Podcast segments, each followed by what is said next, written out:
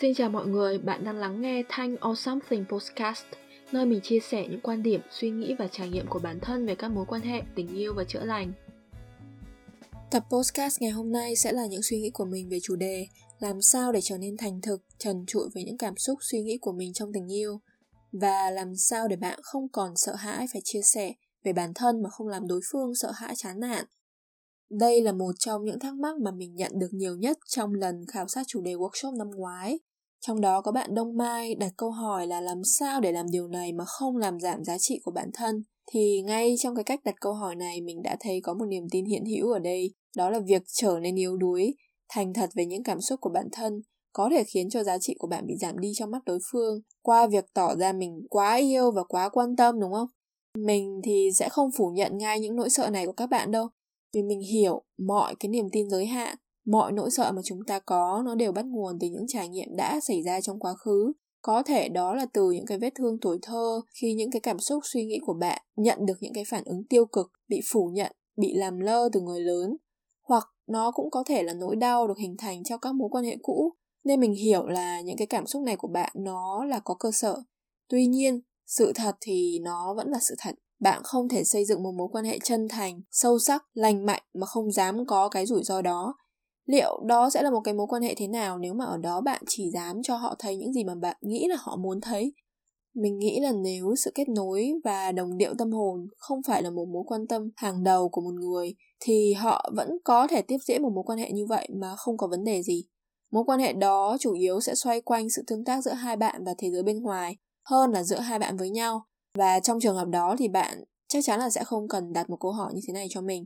Nhưng nếu đó là cái điều bạn quan tâm thì mình dám chắc là bạn sẽ không bao giờ đạt được cái cảm giác đủ đầy, trọn vẹn, sâu sắc trong tình yêu. Nếu giữa hai người không có những cuộc trò chuyện sâu, cởi mở và chân thành, và bạn thì sẽ luôn phải che giấu một phần của bản thân mình đi. Cũng giống như là họ chỉ có thể yêu cái hình tượng của bạn trong mắt họ, chứ không phải 100% con người thật của bạn. Nói tóm lại là bạn cho họ thấy bao nhiêu phần thì họ cũng chỉ có thể yêu bạn được từng đó thôi, mà có những người đôi khi yêu còn chẳng hết được từng đó ấy chứ.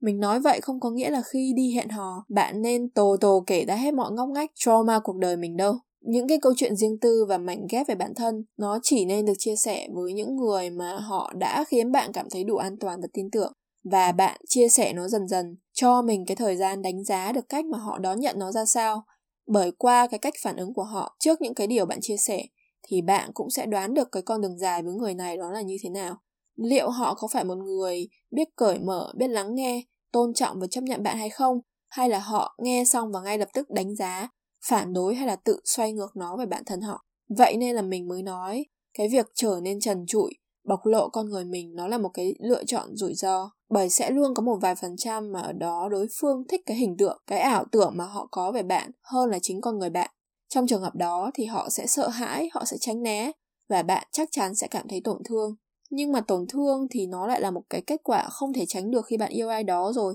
Khi thì người ta sẽ vô tình hoặc cố ý làm tổn thương bạn và khi thì bạn lại là người tự làm tổn thương bản thân với những cái kỳ vọng và mong đợi của mình. Nếu mà một người sợ hãi, từ chối con người thật của bạn thì bạn phải biết là nó không mang ý nghĩa gì liên quan đến giá trị của bạn cả trừ khi bạn kể cho họ là em bị nghiện ma túy hay là em từng tạt axit vào người khác, như vậy thì họ hoàn toàn có quyền chạy mất. Ngược lại, cái phần thưởng dành cho sự dũng cảm, yêu thương bản thân đủ để dám bày tỏ cũng rất là lớn. Đó là bạn có cơ hội gặp một người hoàn toàn chấp nhận và tôn trọng bạn. Họ yêu bạn ngay cả khi bạn không hề hoàn hảo và họ sẵn sàng cùng bạn phát triển, trưởng thành hơn, biết tự tin và tin tưởng vào tình yêu của hai người hơn.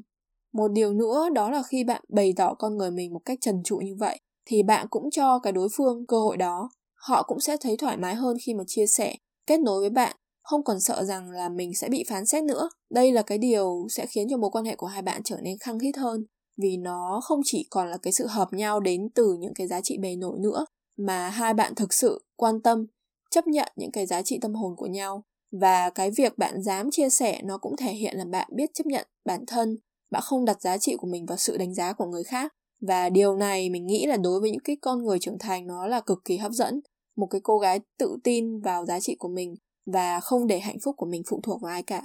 Tóm lại thì cái cách duy nhất để bạn không còn sợ trở nên trần trụi, chân thật trong tình yêu, trong một cái mối quan hệ, đó là bạn hiểu được rằng trong tình yêu, nó luôn tồn tại sự rủi ro. Bạn không bao giờ tránh được nó bằng cách này hay là cách khác.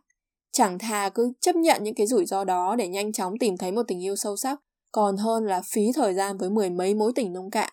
Hai là bạn nhận ra là bạn chỉ có thể được yêu và chấp nhận theo cái cách mà bạn chấp nhận và yêu chính mình thôi. Không có một cái cách nào khác nữa cả. Cuối cùng là bạn phải luôn tỉnh táo và khôn ngoan khi chia sẻ về bản thân mình, bởi vì không phải ai cũng xứng đáng được chiêm ngưỡng toàn bộ tuyệt tác con người bạn đâu. Cái cách mà bạn chia sẻ cũng rất quan trọng nữa. Cùng một cái thông điệp là em có nỗi sợ mất anh em không đủ tự tin rằng anh yêu em đủ. Riêng cái cách mà bạn thể hiện nó cũng đủ làm thay đổi cục diện của mối quan hệ.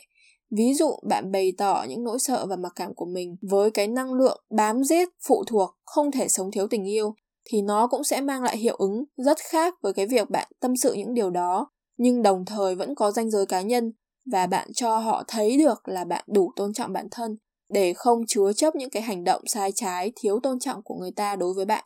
có những cái nỗi sợ, có những cái cảm xúc như vậy là bình thường, nhưng nó không có nghĩa là bạn luôn phải hành động theo những cái cảm xúc đó của mình.